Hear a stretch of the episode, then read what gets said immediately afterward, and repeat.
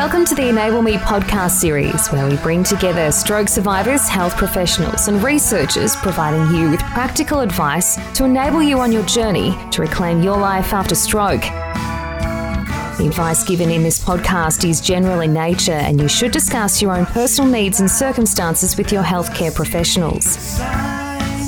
You can join the conversation at enableme.org.au this series is presented by Australia's Stroke Foundation, working to prevent, treat, and beat stroke.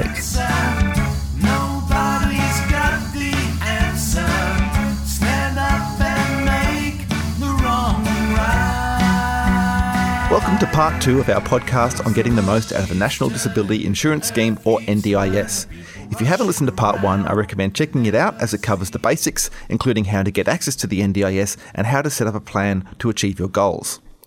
In this second part, we ask what you can do when things don't work out right and how you can appeal, and then what happens after you're on the NDIS, including managing a plan and service providers and going through an annual review. In a few moments, we'll speak to NDIS Local Area Coordinator Gabriella Obiettivo and to Carol Pham from Strokeline. But first, we have with us in the studio young stroke survivor and author Emma G. Emma is an occupational therapist who, since her stroke, has become an inspirational speaker presenting on person centered care and resilience.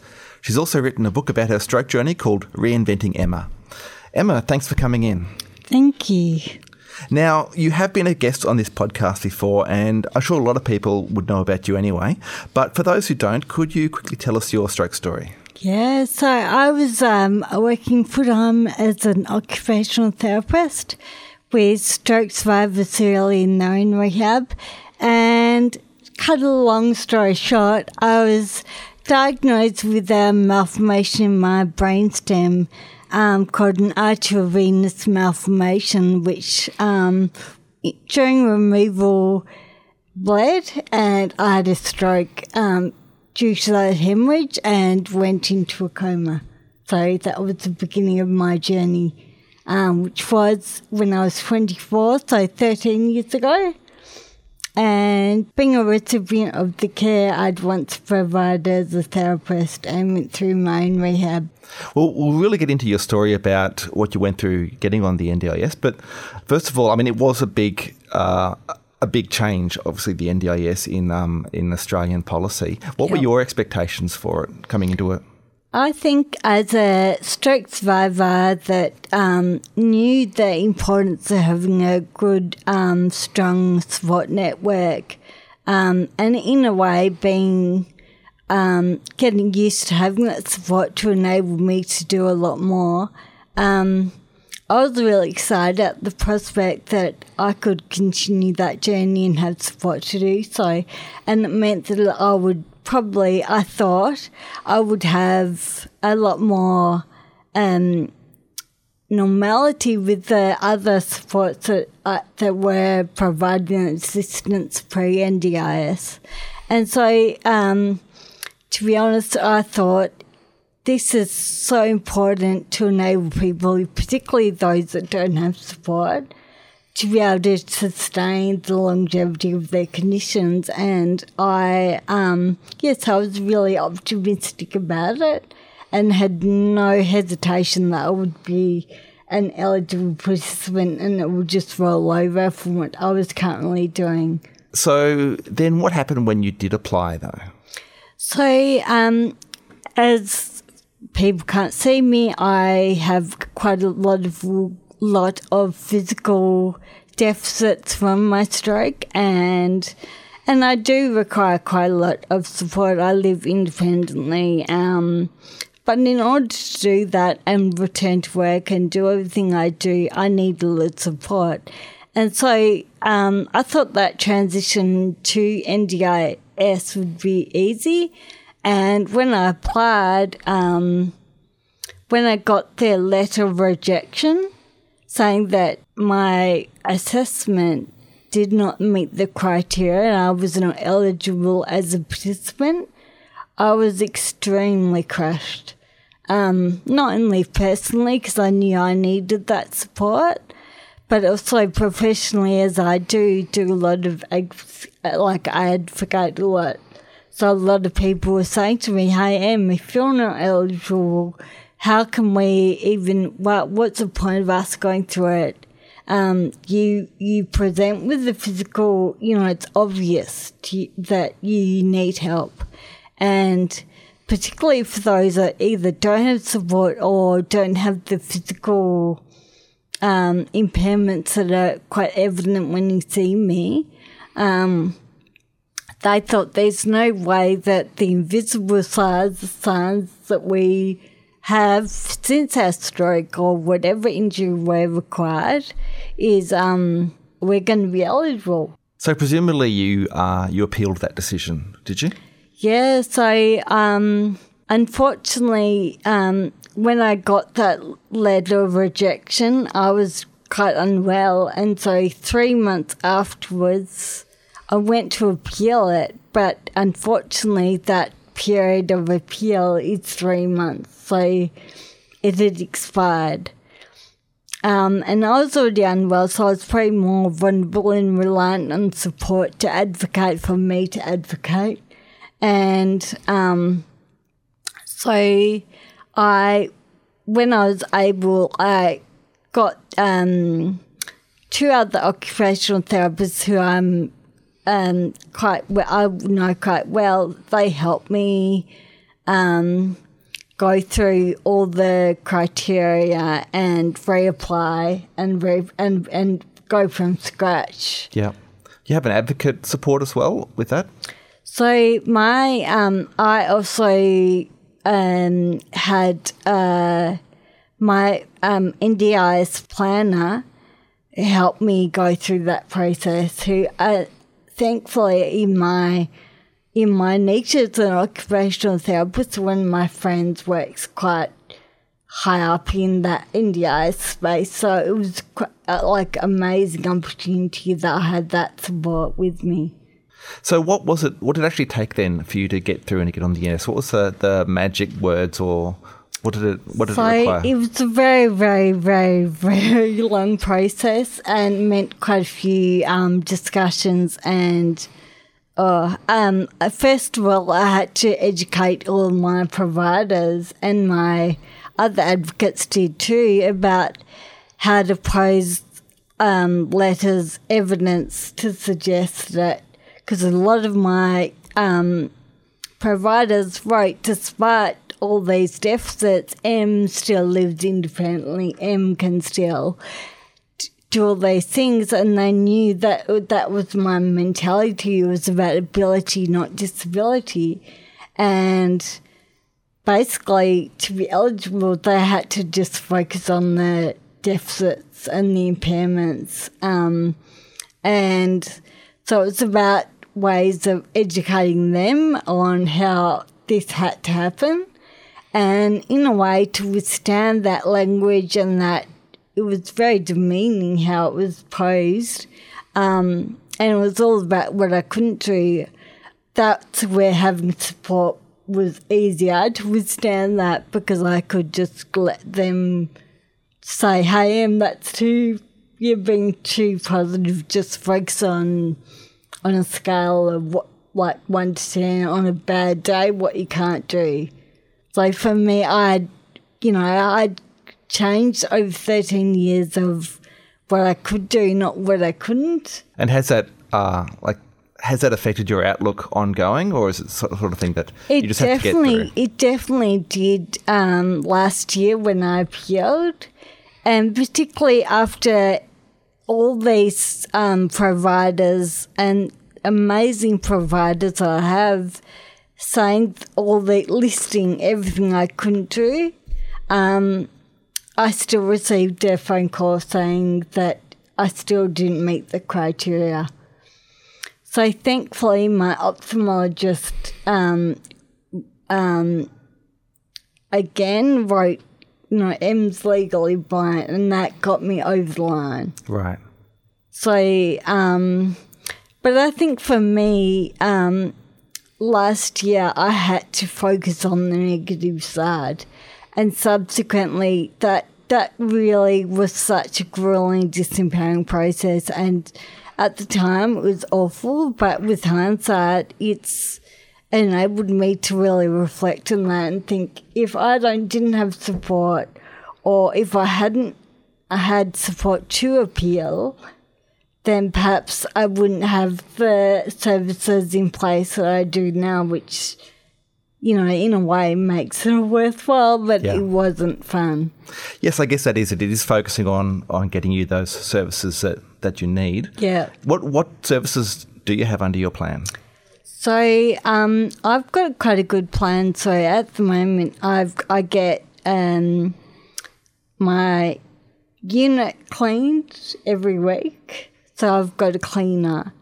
I've got um, maintenance assistants. So um, anything from changing a light globe to picking up my dog's dog poo. Um, you know, something my dad would have to always do, but now I can enjoy time with him and he doesn't need to do that. Um, and it's not such a burden on him. Um, I get a carer as about three hours a week doing things like collecting mail, um, getting lunch, um, chopping up food if I need help, um, getting putting out my bins, things that you know my mum would do, and now you know that's not necessary that she does that. So um, I also have um, a quick been entitled to upgrade my shower seat, um, and I've um, also was eligible for a new electric scooter um, which is I don't drive, so it enables me to go out and get places. Um, I still um, self manage my. I don't take medication. I just do yoga and swimming, but um, basically it means that I can. Um, within my plan, and it's individual to everyone, and Gabriella will probably speak to that more, and you, you know about that. But um, I have transport covered, so to get to yoga or swimming, whilst they, it's not eligible to pay for the actual membership of it, it enables me to to enjoy. You know, to it's one less thing to think about sitting on a tram for forty minutes there and back. You know, um, another thing I've do is I've gone back to rehabilitation twice a week at Epworth Hospital um, to try and um, and you'll probably laugh here because I'm on a walking frame, but I'm trying to run again. Oh, excellent. So um, I'm training twice a week for that, um, and that's a very emotionally taxing thing, and definitely it would not be possible if I I wouldn't choose to do it if I didn't have that financial yeah. support covered through the NDIS. So, um, and I'm about to go overseas um, on a holiday to Europe, and my equipment over in Europe, um, my electric scooter and wheelchairs, which are in place um, to enable me to go to places I couldn't access normally um, that is reimbursed through the NDIS. So that's a uh, an expense I definitely wouldn't um, take out of my pocket, but I need. Um, and in the past, for 13 years, self-funded all that. So um, yeah, it's a, it's a, it's worth appealing. It I can see where people wouldn't appeal. So some of those things, obviously, a lot of them are like regular services you get, but then other stuff is like the the electric scooter, which is like a big piece of equipment. Yeah. Has that all come through? Has that all been been? Well, um, you know, it's been a. I was saying to Carol, previously I, it got my electric scooter last week, which took seven months to get. So for me, I can. I know I I, I have heard um, issues with that, and um, for me, I could wait because um, you know, the having a scooter is. I had my old rusty scooter I could manage, but I know a lot of people who couldn't wait for their electric wheelchair, and um, whether they're you know, going, they've got they've got some reason they can't wait, they have to self fund it, And so that for me, I just think, oh, it's frustrating enough to keep following up on this, and I have the ability to do that. Um, it's a very frustrating thing to do, but it did require a lot of follow up from me and my advocates. Now, one other, one other thing that really interested me was uh, when you're talking about the services that you're getting and how, uh, like you said before, you had these informal supports, you had your family doing a lot of things for you. How has changing to now these funded supports changed your relationships with your family? Yeah, I think um, that has been a massive change for me and one that I didn't ever think would be would happen. Um, I think a lot of it was about education of there because our roles completely changed, and so what my parents, for example, did for me, and a lot of my other informal supports had done for me. Suddenly, they were um, they didn't need to do these things. So for them, they felt quite lost that they weren't helping me. But um, I think initially it was quite confronting and it was hard for them and me in that I felt suddenly I didn't need them anymore and I wasn't seeing them as readily and it was quite, I, was, I needed their emotional support more. Um, and in a way, them coming around doing things like my bins and check my mum meant that I would see them more.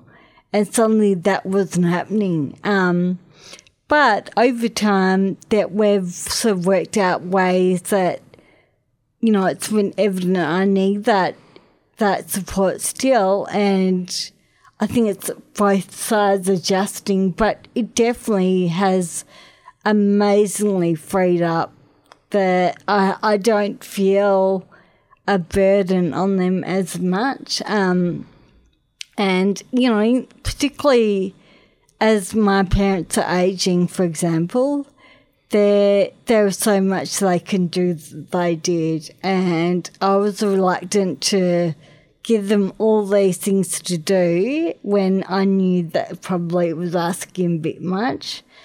But I'm reassured that now they will get down and that I'm not posing a burden on them. Yeah. So I think um, oh, it's it's it's and it's very reassuring from them. I'm sure to know that when they go, hopefully, touch wood, that's not for a long time, but that I'll still be supported. So I think it's very reassuring for them too, and they don't have that guilt that I'm sure many carers, I imagine, would have. Yeah.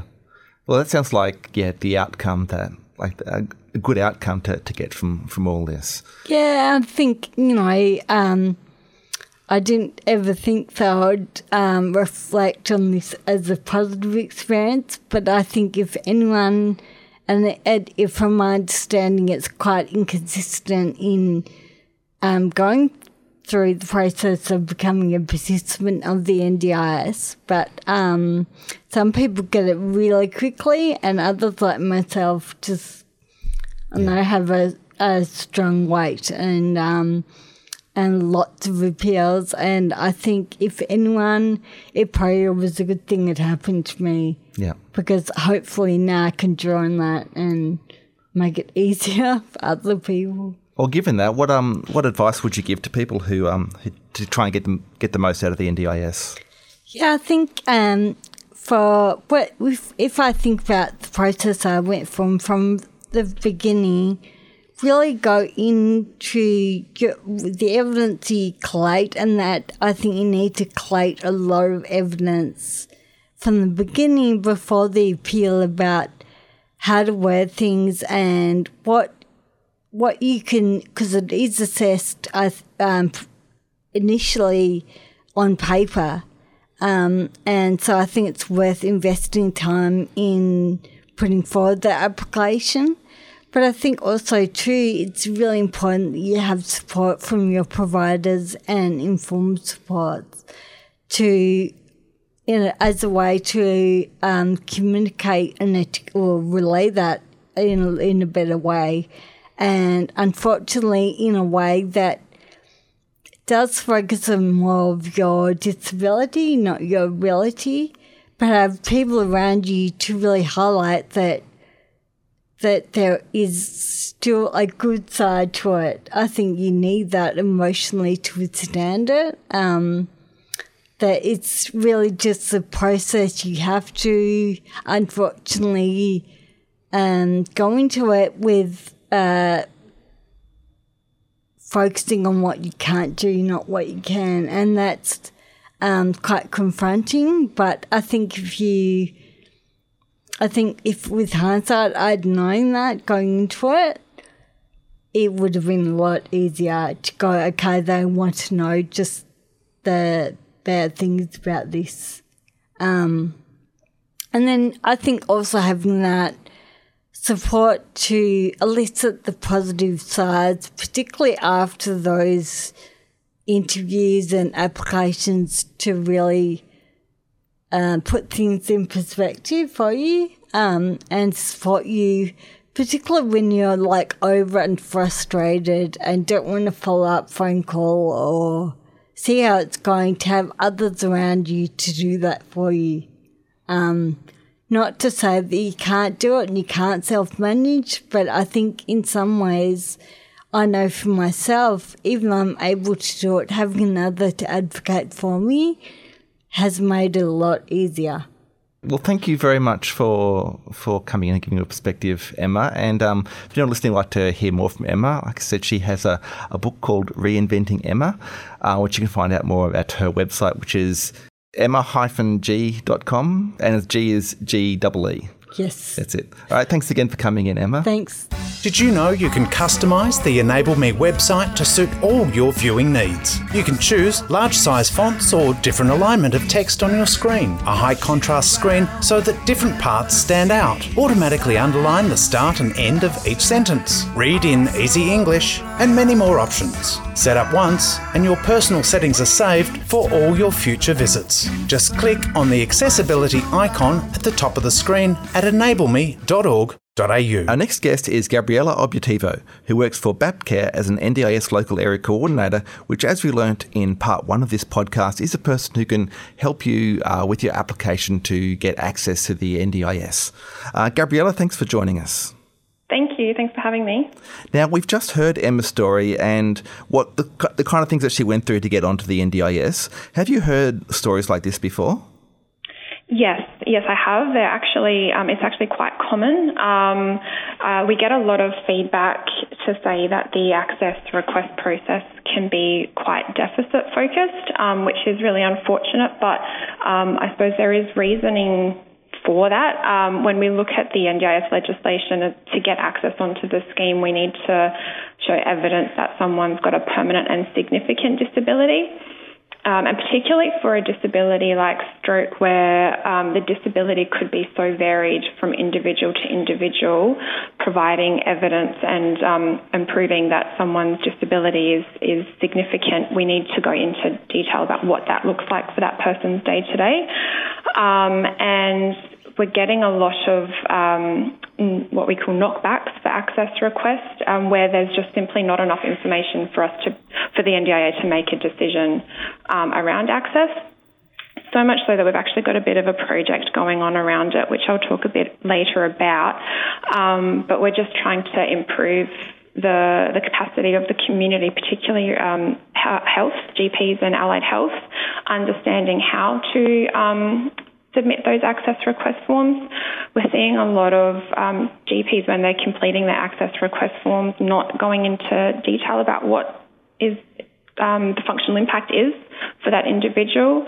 So, for example, I supported someone recently with um, completing their access request form where the first application, the GP had just stated needs a support worker um, in the application, and that doesn't tell us enough information about um, what supports that person needs from day to day.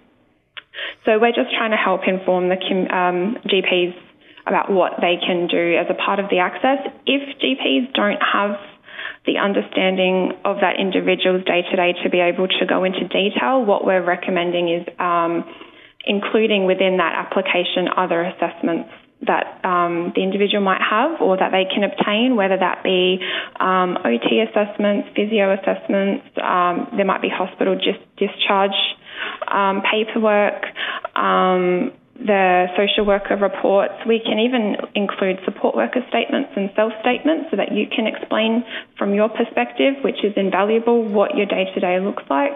Um, so there are a few things we can do as a part of that access request process that can get quite involved. Um, but ultimately, what we're trying to achieve is, is showing evidence that your disability is permanent and significant. Yeah, I guess it's a big learning curve for everyone there. Yes. Um, now, one yeah, of it is one of the other aspects of the process that Emma uh, went through was the the appeal of the initial decision. Uh, mm-hmm. How does the appeals process work? Yep, so you can, um, there's a few things. Well, basically, you can review um, both an access request and you can also submit a review if funding wasn't included in your plan that you are not satisfied with. So I suppose when Emma was talking about um, that three month period of submitting an appeal for that access decision. Um, what Emma sounds like she ended up doing was submitting a whole new application, and that's actually, um, in a lot of instances, what we're recommending because the outcome for getting a decision when you're submitting a whole new application is a lot faster than submitting a review. Um, so when you're uh, submitting an, an, application, an access decision has to be made within about 28 days. Um, whereas if you're appealing the decision to not um, a, a decision around access, there's there's no time frames at the moment for that. So, what um, we'd also recommend you do is get in touch with either the NDIA or the partner in the community, um, your LAC, uh, to find out what the reasoning was for you not getting access to the scheme. In most instances, it's probably that there's just not enough information, and they can help inform what information might be needed to provide be provided. And that's what my team, for example, have been doing is actually meeting with individuals around those access requests to help inform what what they can do to to provide that evidence. Um, so that the NDIA have a clearer understanding of, of what your disability looks like for you.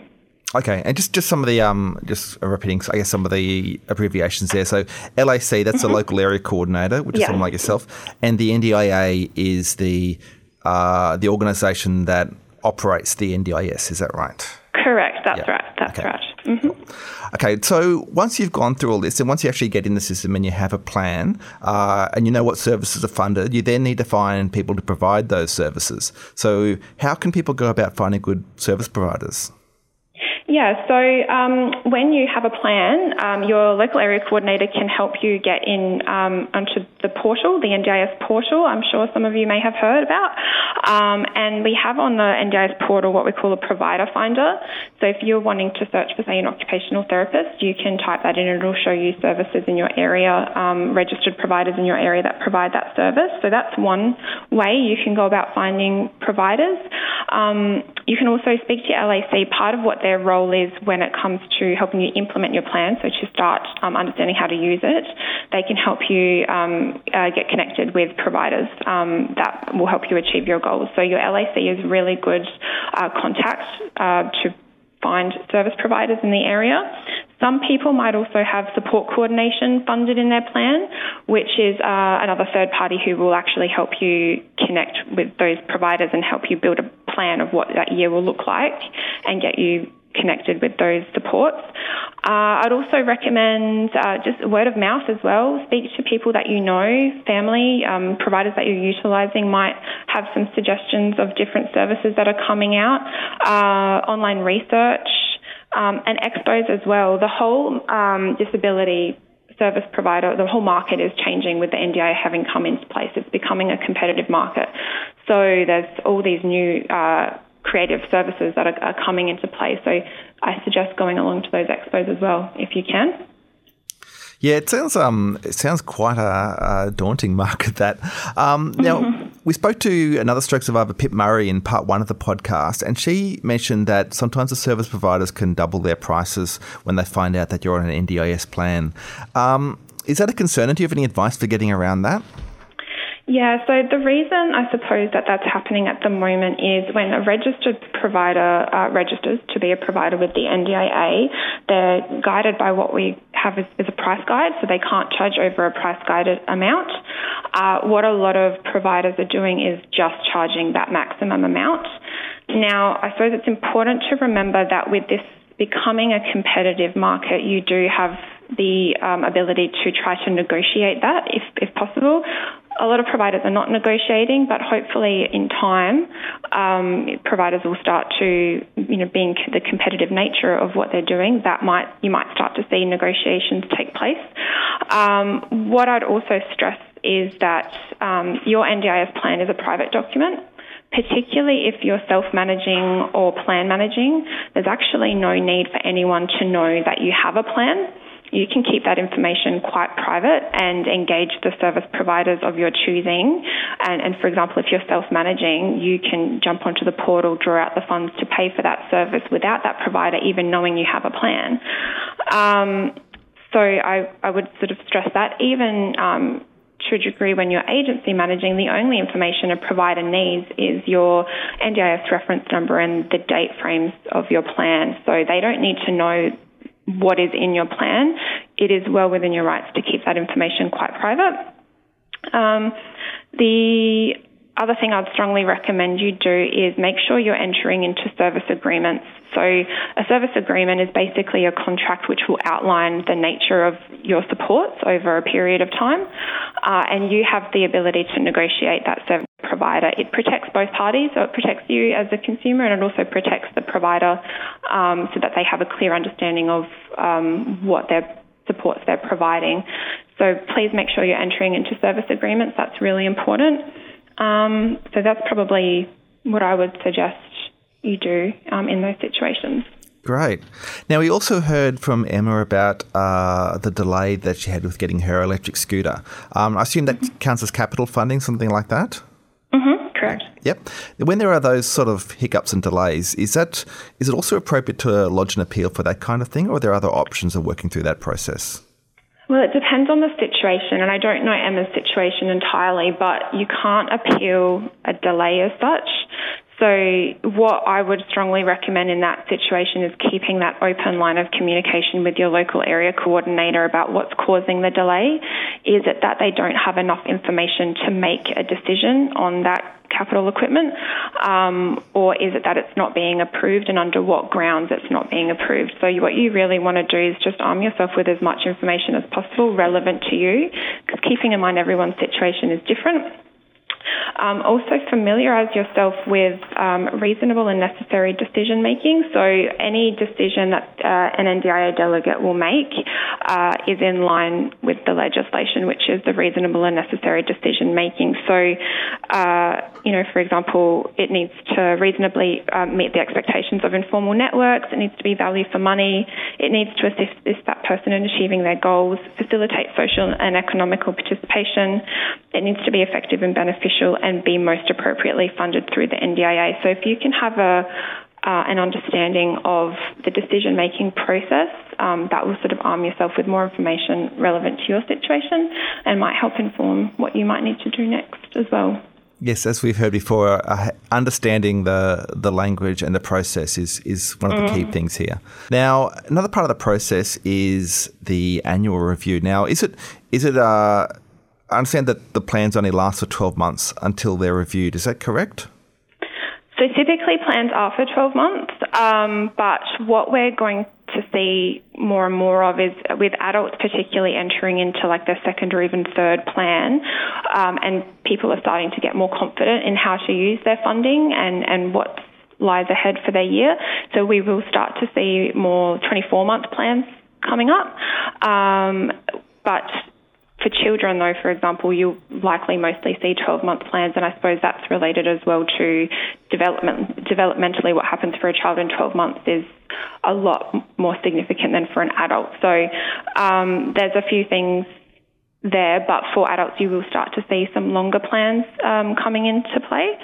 Um, and really, with that review process, it's just an exploration of what um, what's gone on for you. A lot can change in a year. So we'll have a look at what you've spent your funding on. Um, you know, if you had trouble using your funding, why? Have you achieved some of your goals? Have your goals changed? Uh, is your circumstance changed? Uh, it's just a general review of your situation so that the next plan can be catered to your circumstance at that time. Um, and if you have, uh, say, some unused funds from that first year of your plan, do they roll over to the next year or is it just start from scratch? No. So the whole point of that review process is to create a plan um, that's relevant to your circumstance at that time and will serve you for the, the period of time that the plan is in place for. So as we said, typically 12 months. So no pl- uh, funding amount won't roll over. Um, the plan amount is, is designed to, to service your needs for that the course of that plan period. Okay. So obviously these individual plans that we're talking about, this is like one of the big focuses of the NDIS, but it does more than just pay for these. Um, I understand things like community projects, which you've you've mentioned um, briefly. Um, as a local area coordinator, can you tell us about um, a couple of the projects that, that you've worked on? Yeah, sure. So um, I suppose it's important to know that not with access to the NDIS being for permanent significant disabilities, not everyone with a disability will get access to the NDIS. So the NDISA has a big focus on uh, making sure that we're building our communities to support all people with disabilities. Um, and so that's why partners are uh, taking on projects to help develop our communities, to create more opportunities for people to get involved, involved and be included in communities. So um, yes, part, one of the projects I spoke about earlier was um, helping build the capacity of the health system to understand the NDIS. That's been a big focus for us. But we've also got um, some really exciting projects that we've been working on. Um, so here in South Australia, um, we I'm really proud of my team. I have to say we've achieved a lot in the year that we've been working with the NDIA. Um, we've recently um, supported uh, an all-inclusive music festival. Um, so there was a, a, a mum here in South Australia, Karen Kelly is her name, and she has a son with a disability, and she wanted her son to be able to experience a music festival like um, any young person can, really. And so we supported with her with creating this um, music festival, and we're going to be supporting with the second one, which will hopefully be coming up in 2020. Thanks, Gabrielle. It's um, it's really great to hear about all these different ways that um, that you're supporting people and, and benefiting the community. Yeah, thank you very much. Okay, that was our local area coordinator, Gabriella Obietivo. In your stroke recovery, the answers you need are not always there when you need them, but you can always go online to the Enable Me website and ask the health professionals at Strokeline. You might notice some changes and not be sure if you should get them checked out. You can ask on Enable Me. Perhaps you feel your progress has plateaued and you need some help setting new goals to keep going forward. You can ask on Enable Me. We're not here to replace your doctor, but we will give you the latest evidence based information to help you live well after stroke. And you can also hear from other people in Australia's stroke community who might have similar experiences. You can ask a question on the Enable Me website. That's enableme.org.au by clicking on the Ask a Health Professional link on the homepage or call Stroke Line on 1800 787 653. Our final guest today is Carol Pham. Carol is a physiotherapist and she can be heard on the Stroke Foundation Stroke Line. Carol, good to see you. Thanks for having me. Now, presumably there are many calls to Stroke Line and conversations on Enable Me that involve the NDIS. What are some of the success stories that you've heard? On Strokeline, we do hear a lot of success stories. Some of the ones that I guess stick in my memory a little bit is um, I had a recent girl call us wondering what the NDIS was all about and whether she would be eligible for the scheme. She was a young girl, had a stroke some years ago, and was working part time and didn't think that she would be eligible because she didn't have access to Centrelink and thought the scheme was means tested. So during our conversation, we explored what kinds of difficulties she was having at home and, and what kind of supports that she would need to help improve the quality of her life. And over time, what we learnt was that she was eligible for NDIS, was able to get on the scheme, and most importantly, was able to access supports and services and therapy to help live a richer life. So, difficulties with fatigue um, was a, a, big factor for her, and she um, was able to access supports at home and services at home so that she could do the things that were really important for her, which was coming home and spending more time with her family and her kids. Oh, but on the other hand, though, have you also got any examples of people who are having trouble with their NDIS plan? Yes, of course, we get lots of calls on Strokeline about difficulties um, with the NDIS. I imagine you're more likely to hear people who have got problems rather than people calling up to tell you that things are going well. So Yes, yes, we're here to help solve these problems on Strokeline. Yeah, yeah. so the majority of our calls on Strokeline are around accessing the NDIS or getting onto the scheme and having difficulties either because um, they're not quite meeting the eligibility criteria or don't have the right paperwork to support their application. So that was discussed quite heavily in our previous podcast. So there's lots of um, tips and tricks on how to overcome that. A very small proportion of our phone calls also go towards selecting the right providers. So, young stroke survivors giving us a call and wanting to know um, what re- what we would recommend in terms of providing um, physiotherapy or occupational therapy or selecting a carer agency at home. So, certainly, um, we do explore that with our young stroke survivors on the phone. It's about finding out what your needs are and what's important to you and Gabriella had some really nice tips around speaking to your local area coordinators, your support services around you, and getting some good, I guess, word of mouth recommendations is is another idea as well. So um, certainly on Strokeline, we're here to, I guess, listen to what difficulties you're having and hopefully help you overcome it. Now, I'm sure it's very hard to give a typical time frame for getting onto the NDIS, but while not everyone will have extensive delays like we've heard about, it's safe to say that it won't happen overnight. Is that correct? Timeframes are really difficult, um, and I guess it is case by case. It depends on what the difficulty is, where where you're living, and in particular, what kind of outcome you're looking for. So, if we're looking at, for example, home modifications, there is a bit of a process involved in that. In that, you need to have your home reviewed, you need a plan drawn up, you need to submit that plan through a number of portals, and then await for a response from that. So, it is quite tricky waiting out the process a little bit. Everybody has different experiences. Some people, it might take a few months to be able to have a plan fully implemented. It might take a little bit longer. So, what I would always encourage is to keep talking about it. Keep talking to your local area coordinators and your support coordinators about difficulties you're having and trying to find alternative solutions um, while you're waiting your time. And obviously, if, if, something goes wrong and you get, you know, you have an appeal against something, uh, one of the decisions was an access decision or the plan, that's also going to make things go longer. Yes, that can absolutely uh, delay things. So, if you've had a plan given to you and um, you're not quite happy with it and you'd like to have that plan reviewed, the appeals process can take a little bit more time, but certainly a process that's important for you to go through to help get you the best outcome possible. Okay, so it's still worth it. Absolutely. Uh, then, I guess, on the other hand, you have Emma's situation where she just couldn't seem to get through, even though she would seem to be ideal for the NDIS. What advice would you give to people in her situation? Having a rejection letter from the NDIS can be a little bit disencouraging, I suppose. We do often speak to stroke survivors on Stroke Line, and our advice is to try and keep persevering as much as possible. The advice that Emma gave around surrounding yourself with um, a good supportive network is really helpful. So, if you've got got family and friends who can help emotionally support you through that process, it's very helpful. From a professional perspective, getting as much support as possible through your allied health professionals and your GP is really important, or any specialists who might be involved in your care. So, your neurologist or rehab consultant that may have been involved in your journey to help you along would be really helpful. So, keep the conversation going and, and keep persevering and, and don't stop. Find out why you're, you're, not getting onto the NDIS scheme and work from there. So um, there are a few key areas where we do get a lot of inquiries on Strokeline.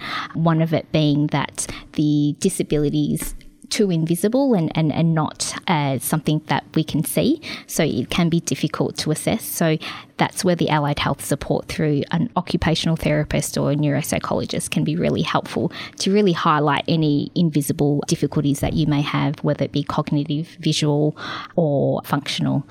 Relook at your paperwork and make sure that you're using the right language. We've heard a lot during this podcast about learning the language of NDIS, and it's a really key part, I think. So, taking the time to learn how you should word your letters and reports to help support you as best as possible is really important. That all sounds very sensible. Okay, then to sum up, what are your top tips for managing your NDIS plan? When it comes to the NDIS, there are a couple of components to think about. So, managing your plan might be a financial component. So, have a think about who you want to manage the money side of things for you. Is it something you can do yourself, or is it something that a family member can do for you, or is it something that you'd like to be able to give to an external party or provider, such as a plan manager? Other than the financial side of things, you want to look at your service providers. So, how do you want to manage that? Do you want some help to look for service providers and, and get a support coordinator involved? Or do you feel confident enough that you can do it yourself and, and search for your own physiotherapist, for example, or carer to come into the home to help with your cleaning? And if you're feeling confident to do that, then absolutely go down that pathway just be aware of some of the things that you need to be able to do. So, if you're choosing to manage your own finances, you do need to be able to balance the books at the end of the day. And do you have the ability to do that? And do you feel confident that you could do it correctly?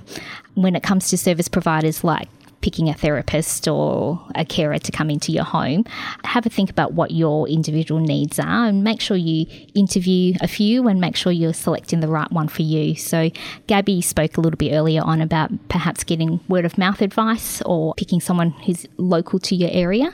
It might be really important for you to have someone who has specific expertise in stroke recovery.